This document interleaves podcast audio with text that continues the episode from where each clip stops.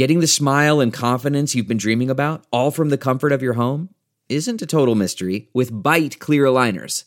Just don't be surprised if all your friends start asking, What's your secret?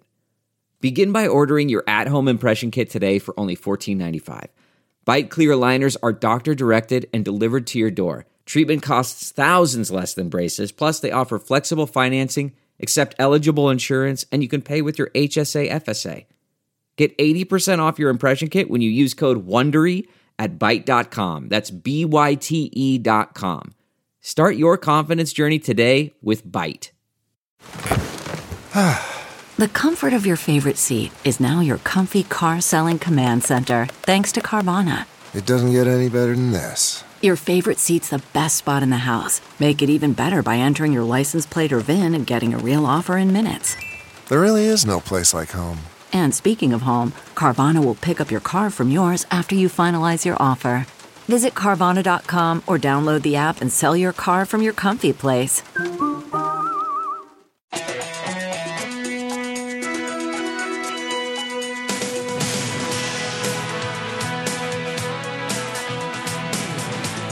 Standing down from my podcast watch. This is Ken Levine with another episode of Hollywood and Levine.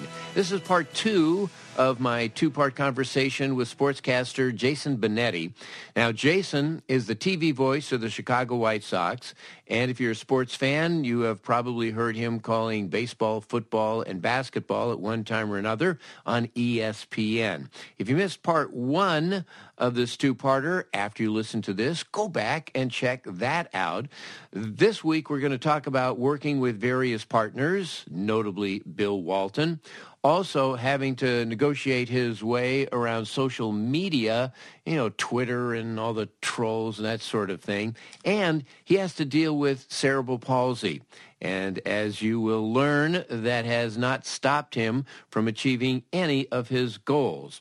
We'll also get into replacing a legend in the White Sox booth in uh, Hawk Harrelson. How do you do that?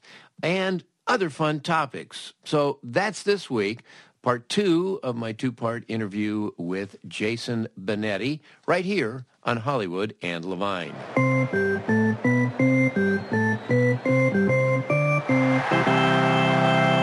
Well, that brings me to partners. You have a great partner in Steve Stone when you're doing the White Sox. Doing ESPN, a lot of different sports, and they pair you with a lot of different people. I have to say, it's great fun to listen to you and Bill Walton when they team the two of you guys. What a character that guy is. Bill Walton, have you met him? Oh, yeah. We went to UCLA together. You were there at the same time? Yeah. Oh, I didn't know that. Yeah. He wow. won a national championship. I got a B in children's lit. What what did you win any awards at UCLA that you could compare to a national championship? No. No, not even. no. That's, so Bill I think Bill is one of the most genuinely wonderful humans I have ever met. People think he's crazy, and he may be. Uh, people think he just rambles on, and he does. But he's also very well prepared, and he cares a lot about the people and the games he's doing. He also cares about things that he's very opinionated about. Um, like like when UCLA played Liberty, and he talked about how it was a blemish on the mark of uh, on the record of the institution that will never go away. Uh, Bill is a genuinely kind, interesting, thrilling person to do a game with because I know when I say something to him, it's always registering. There are things I've said to him in the first two minutes of a game that he I didn't even know if he heard and he brings back full circle in the second half without any acknowledgement that I said it in the first place. When he came to do the White Sox game against the Angels, he had pages upon pages upon pages of stuff about Mayor Richard Daley, about Studs Terkel, about like the bridges of Chicago you could have asked about, I could have asked about Frank Lloyd Wright and he would have had something to say about it. He sees a game, I think, as a giant web system of things that, that come out of the hub of whatever team that is, and he is willing to go anywhere. People think it's about reining him in. People have said, how do you deal with that? I think it's amazing. If, if, if I could do games with Bill Walton for six more decades and we both were going to be on the earth, I would sign up for it immediately. It's just a, it's a thrill because it's honestly it's like a test of every bit of information I've ever gathered over my first 37 years because he pushes hard on have you read this? Do you know this? What do you think about this reference? Uh, what do how many different uh, plants can you name from Maui? I don't know, but I'd like to know. I'm interested. I wish I knew as much as he does about things, but it's I just think it's a joy. On the other hand, I'm sure you've worked with partners who are not as responsive and boy, it's really tough. People don't realize, especially in television, how crucial it is to have some kind of relationship and some kind of chemistry with your partner. That's why you and Steve Stone doing those White Sox telecasts, it's just great because you both clearly like each other and you both have a lot of fun in addition to, you know, calling the nuts and bolts of a baseball game. I don't know when it became something other than fun. I, maybe it's posturing for some people, whatever it might be. I, I think you you gotta have fun on a nightly basis. But yeah, I've had to your point about partners who just kind of don't get it. I I like to ask questions and I like to see where it goes. We we kind of hit the jackpot in that Padres Dodgers game. There was a guy who uh, didn't have his sunglasses down and was looking into the sun to try to catch a ball. And I said to Eduardo Perez, okay, tell me once and for all why guys have sunglasses on their head if they're not going to flip them down. And he said, well, sometimes with the way the tint is for sunglasses, it actually makes it more difficult based on the angle of the ball if you have the sunglasses down. And I, I'd not really heard that before. I just made fun of people for not having their sunglasses down. And uh, the opposite end of that is I was doing a basketball game low level game on like a Monday night on ESPN U6. And I uh, finished the first four minutes and my partner turned to me and said, hey, don't ask me questions. I might not be thinking what you're thinking. okay. He did not, funny enough, and you wouldn't expect this, he has not applied for the Second City Workshop here in Chicago. when I was doing TV for the Mariners, we had for a while Ken Griffey Sr. as my partner. And this was a role that he was never comfortable in. And it was a role that he was sort of pushed into. And so he was very sparing. I had to constantly draw information out of him. And what we would do as part of our format, if we had a pitching change, we would come back and I would say, okay, new pitcher is Brian Roberts. And then Ken would say, yeah, Brian's uh, got a good fastball and he's working on a palm ball and blah, blah, blah, and give the scouting report. Okay. So we bring up a new pitcher and we come back from a commercial and I go, and uh, making his Mariner debut, it's uh, Brian Phillips. Silence. I go, Kenny? And he goes, right-hander. Oh. More silence. I said, care to tell us about him? like more silence. And finally, I just said on the air, my analyst, ladies and gentlemen. nice. and he just didn't care. I mean, he laughed at, at it. He he just right, didn't right, care. Right. But boy, it is so much harder when you're in a situation like that. I've never done a baseball season with somebody who's like that. I it would it would be draining. It, it, as long as they were a good person, I can handle that. If it's somebody who doesn't care and likes to brag about not caring and doesn't even laugh about it and has like it tries to protect themselves, that would you got to have some surprise every day, and that's what Stony is great at. Every day he veers somewhere a bunch of times that I don't expect he's going, and it's always shocking to the system in the best way possible in terms of like idea creation. We always land on something new, and to me, that like what other what other analyst, let alone somebody in his 70s, is going to create the game is it lunch? We had this day game in Boston. We had a 10 a.m. game, and we played the game is it raining, where people tell us if it's raining in their neighborhood or not. Uh, because Chicagoans love to call you from 10 blocks away and say, is it raining by you? And then you say, no. And they say, well, it's coming. It's raining by us. like crazy. And so we play Is It Raining? And so Stony, somebody had like a thing of nachos in the stands at like 10:30. It was a Boston Marathon Patriot Day game at Fenway, and he said, you know, we should play Is It Lunch? So now every day game we have, people send us pictures of what they're eating at home with the hashtag Is It Lunch, and we tell them if they're having lunch or not. No, oh, that's great. That's yeah, great. Well, you guys also will pick up on things that just happen to occur I was watching one of your games recently and you guys were in Cleveland and like all of a sudden you were invaded by seagulls.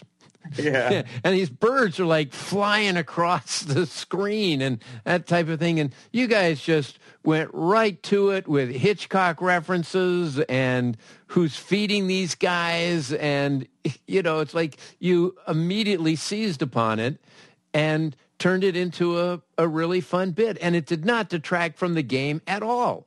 It just added to it. Stony always has a great comment. There was there was a Sox player a couple of weeks ago that took the Gatorade tub and put it on his head upside down. And I said something that was an okay line. Then Stony said, cooler heads prevail. and I lost it because that was that was the match game five hundred dollar answer. Right. Cooler prevail. Brevity is the soul of wit. It was just it was brilliant and I love watching people with him because he always has something that is so incisive and great. So for you as a kid growing up in Chicago, to actually get the Chicago White Sox job, what a dream come true that must have been for you. I, it was crazy.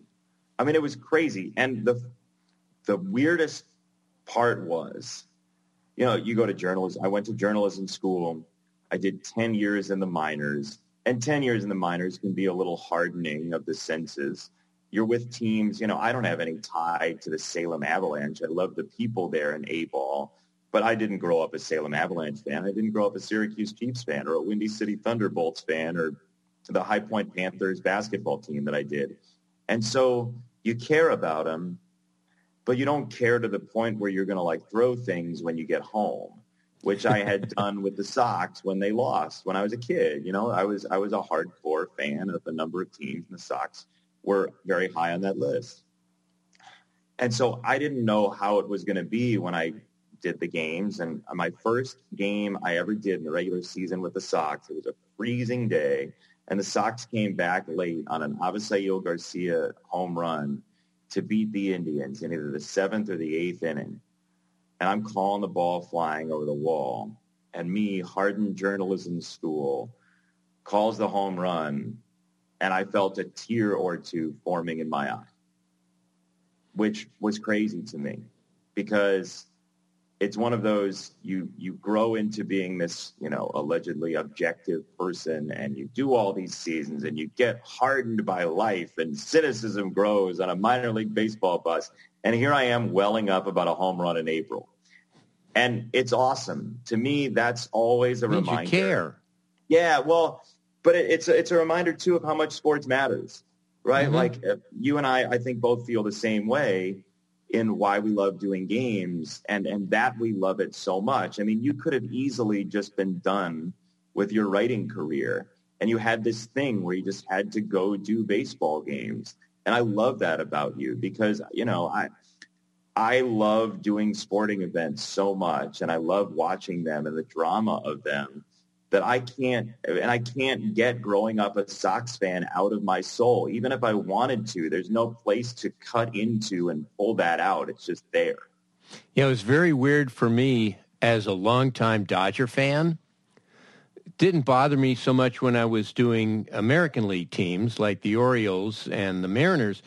But when I did the Padres for three years, it was kind of tough because I'm sitting in Dodger Stadium in the press box, you know, right down from Vin Scully, and and I'm calling the other team, but in my heart, it's like I'm a Dodger fan.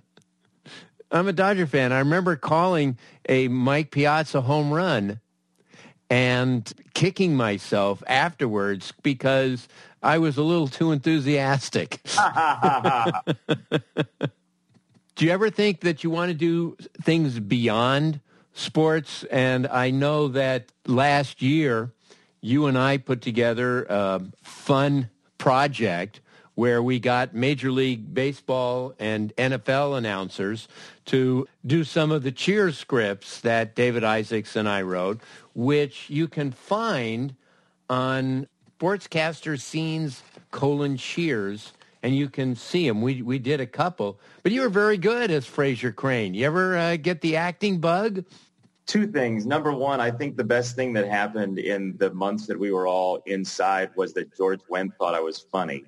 yeah, uh, George. George played Norm. We couldn't find anyone to play Norm. No, no, we had yeah. to land actual. Yeah. I, you know, without without getting too maudlin, as somebody who walks a little funny, and maybe we'll talk about it later, maybe we won't. But I I have cerebral palsy, and so I don't walk like normal human beings. But I do like I love performance. I love watching people perform. I never did theater. I never was in it. I never have like sung or anything like that. But I love great performers. I love being around them. I love uh, watching what they do and studying them and great comics. And I have thought uh, over the past year that you know maybe there's a chance that after a after a uh, night game on the road or something, if there's an open mic night, I would just go kick around five minutes of a set and see what happens. See if anybody that doesn't know me thinks I'm funny. Uh, just because I kind of love the idea of the challenge of it. I never did any of that stuff because I didn't want to go walk around on stage and I don't know how many people would cast somebody who walks funny as like Sam Malone, right? But I, I do enjoy the heck out of performance, and and I especially like watching people do it. So yeah, I I definitely have interest down that line, but I don't, you know, I don't know how it's going to happen. So the cerebral palsy, as a result of that, when you joined the White Sox, there was a NBC News profile and CBS Sunday Morning profile, but it's something that you have so learned to live with and has not stopped you from achieving your dreams. And to me, the inspirational part of that is how successful you are and how uh, you serve as a role model that shouldn't hold you back? Well, you've always gotten it. Since we've been friends, you just you've understood me very well, and I appreciate you saying that. Uh, this just a couple days ago, as we're taping this, the White Sox unveiled uh, a large retro racer. They call it. It's like a large plush doll, blow up doll of all the announcers and they used to have this race with Hawk and Ed Farmer and Darrin Jackson and Stoney, and they'd go run around the outfield, and whoever won, they kept the leaderboard, whatever it was. But it's like a big head of all the announcers and the little legs running after them. So they finally, they were going to do it last year. Pandemic hit. I finally have my own retro racer, uh, which I, you know, I did not clamor for. But what I love about the White Sox is, and this, this to me shows that some people there really do get it with me. The White Sox, I have an eye that drifts. The White Sox made my retro racer with realistic eyes. So the eyes are not centered. and I texted our marketing guy, Brooks Boyer, and I said, you do not know how exciting it is for me that you were just willing to slap that on up there. Because some people would try and make it look pretty and look normal and, you know, think that I might get offended by it. That's to, th- no, like that is me, and that's fine. I actually said when they told me that they were introducing it that day, I asked the person who told me about that, did they teach the person in the costume to run like me? And they said no, and I'm I said I'm happy to give them lessons if they want. But yeah, you'll finish last every time. Right. Well, I'm scrappy though, so they they need to they need to run poorly but also be highly competitive. That's the that's the trap that I'm in. I was the kid who, when we were playing ping pong, when I was a kid, like I was pretty good and I didn't like losing. So I'm a highly competitive person who's not real good at a lot of stuff, which is truly a Twilight Zone episode. so when you joined the, the White Sox, I'm sure it was an adjustment for fans because your predecessor in the Hall of Fame, Ken Hawk Harrelson, had a very different style from you. He was very much a homer. I mean, yes, and grab some pine, buddy. And, you know, he was very outspoken uh, and uh, former player. And you are more of a journalist did you find it hard at the beginning or fans just accepted you? Because, like I said, you're very different from what White Sox fans had heard for 20, 30 years. You know what? I have literally never thought about this, but the way you just described that, I think is the reason it worked. When you follow somebody who's even a little bit like you, you can be seen as oh, a bad version of that. Right. Oh, he's he's like a little Hawk, or he's trying to be Hawk, or whatever. Nobody's going to ever accuse Hawk of trying to be like anybody, and nobody's ever going to accuse me of trying to be like Hawk because we're totally different people. That's not to say I don't love the guy. I do. He's been great to me, but we're so different that I think there were some people who may have never loved Hawk who immediately were willing to love me. And there were some people who always are going to love Hawk who are just like, hey, who's a little nerdy guy? He's terrible, whatever. So that's, but that's fine. But I think for the most part, Hawk had done it for so long and he was so good at it, especially in the 90s when I was growing up. He and Tom Paciorek were unbelievably fun. And while people may not say I'm like Hawk or trying to be like Hawk or whatever, I think if you watch Hawk and Wimpy from the 90s, him and Tom Paciorek, I don't think it's that different than Stony and me. They just had a lot of fun with one another. They enjoyed sometimes having an inside joke or two, and they wanted the Sox to win. And and I think Hawk a little bit shapeshifted as the years went on, and he started to get the reputation for yelling at umpires and everything that went along with it. But that was pure fun in the 90s when they were doing it. And so eh, when, when he and Tom were doing it. And, and I've done a couple games with Tom Paciorek as a fill-in when Stoney's been gone. And we, I'm telling you, I have never laughed this hard in my life. We had a, a series in Detroit, I want to say three years ago, and we used to have the guaranteed rate farm report where we tell you what's going on with Charlotte and with Birmingham and all this stuff. And I start doing the intro to the farm report and Tommy's over next to me making pig and cow sounds because it's the farm report. He's neighing and he's mooing. I still have not gotten through the farm report. I lost my mind. It was unbelievably hilarious. It, but, but that's, I mean, that's what Hawk and Wimpy were. So actually, I think it was it was fairly easy to jump in because I wasn't at all some sort of like generic version of Hawk. I was me and I I was self-assured enough to sit down and be me.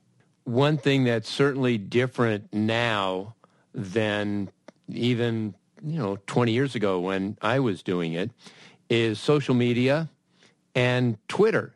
I mean, I remember when I was in Baltimore, there were certain people who hated me, but they were confined to one letter to the editor every Saturday. you know, I, I, I wasn't crushed with a thousand tweets of saying we hate this guy. But now it's like everything announcers say get analyzed and and I, I applaud you for still having a personality because it seems to me that so many announcers decide to just play it safe because they don't want any criticism. If I wanted to play it safe, I would be a CPA. Honestly, that's how I feel. I, I think uh, multiple things about that topic. I think if you're scared to be yourself, you need to figure out what yourself is and then try to put it out in the world. Uh, I wasn't always like that. I'm glad I did the years in the minors because I do now know like, hey, you're going to get puns. You're going to get random lines from Frasier. Sometimes there's going to be a reference to Little Shop of Horrors and whatever. Like I, I um, our director currently hates me. We have one of the greatest young directors in Major League Baseball. His name's Andrew Blaustein and he wasn't with us for much of last year. He did a portion of 2019 and 2018. He usually does half the schedule or so. Andrew is tremendous, and our other guy, Dave Turner, is really, really good too. But Andrew uh, and I have a fairly similar sense of humor, but he hates me right now because there was a guy named Keegan Akin pitching for the Orioles the other day on a Sunday afternoon, and I hit talkback and I said, Andrew, can you show me Keegan Akin's jersey? And we hadn't you know, we hadn't been down this road for a couple of years. So he shoots the jersey, and I say, it's the rare pitcher, Steve, who's both a pitcher and an adjective, if you say it as akin. And Andrew, Andrew hits me back in talkback and says, never again. and I referred to him as the getaway car on the air he was so pissed that he had been used for that horrible joke. He, and I, when he said never again, I remembered we were talking about it over over dinner after that. I remembered that there was one, there there was another one of those where I asked him for something like that, and the same thing happened, and he said never again. But, like but Charlie I, Brown in the football. That's exactly what it was. That's exactly what it was, and he keeps coming back for the extra point. But I, social media, I try to remember that it's not everybody. I don't respond to people because I don't like giving their evil thoughts oxygen. I also think that people are allowed to dislike you. There's one guy at ESPN Radio in Chicago who like spends most of his day tweeting about how much I suck. And I went up to him at Sox Fest in 2018 and said, "Hey Fred, how you doing, Jason?" And we know each other because I interned at a radio station he was at before. And I just said to him, look, I get it that you don't like me. You get to have your own opinion. That's what I love about this is people get to have their own opinions on what's good and what's not. And he was like, wow, that's very nice of you for taking the high road. I really appreciate it. And, you know, I said, hey, we should go grab lunch or something at some point. And then he keeps subtweeting me. Like he just keeps yelling about me and keeps hating me. And that's fine. People are allowed to dislike the work if they want to dislike the work. That we put ourselves out there. The one thing I don't like about Twitter, and I think a lot of people feel this way, uh, especially when you start to wade into political things. When when uh, the beginning of last year, when there was a moment when there were a couple teams who walked off the field, we thought the Sox might not play uh, in solidarity with Black Lives Matter that night. And I said something on our pregame show about having a disability and so sort of understanding what people who are of uh, you know a race that isn't as much appreciated. You know, people of different races struggle with things like being uh, profiled by the police. And I said, I, I, don't know what it's like to have my life be in danger, but I do know that I get some the same types of things at airports and all this stuff. And our network posted the clip online.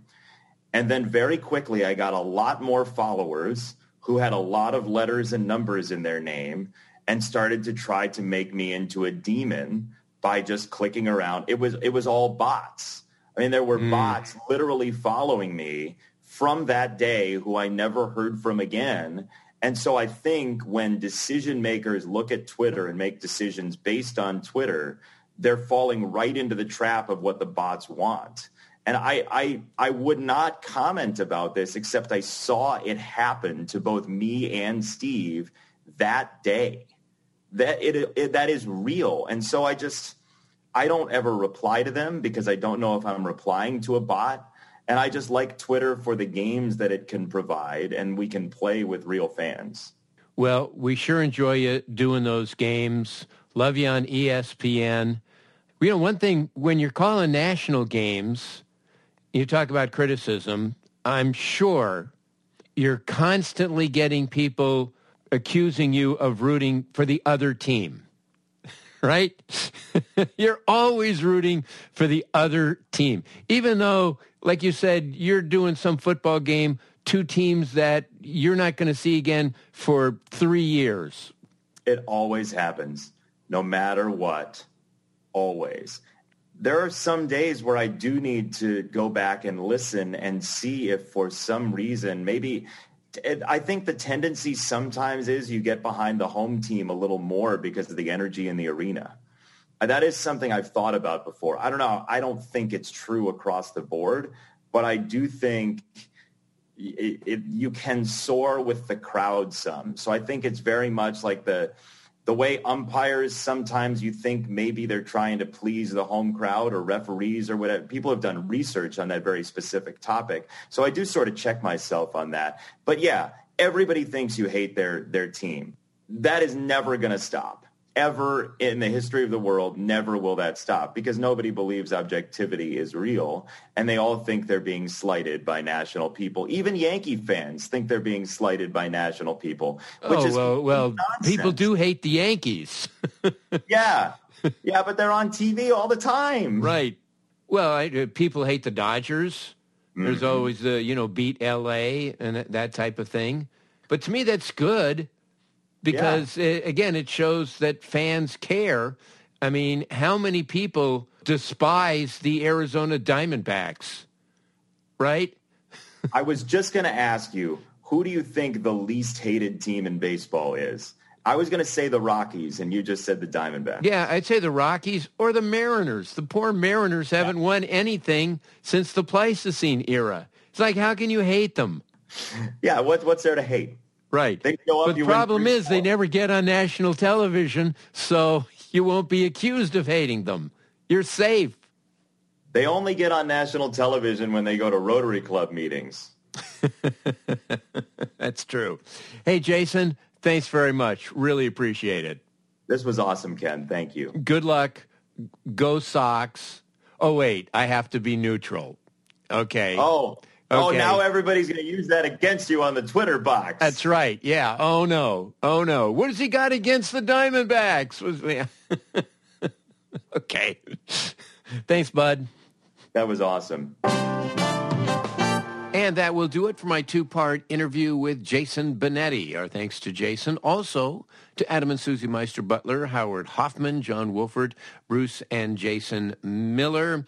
I am available if uh, you want to get in touch with me for any reason. And just email me at hollywoodlevine at outlook.com. I will write you back. hollywoodlevine at outlook.com. I'm on Twitter at Ken Levine, also on Instagram, Hollywood and Levine. So follow me on all these various places and platforms. Why not? More good stuff next week. Thanks so much for listening. We will talk to you then. Hollywood and Levine.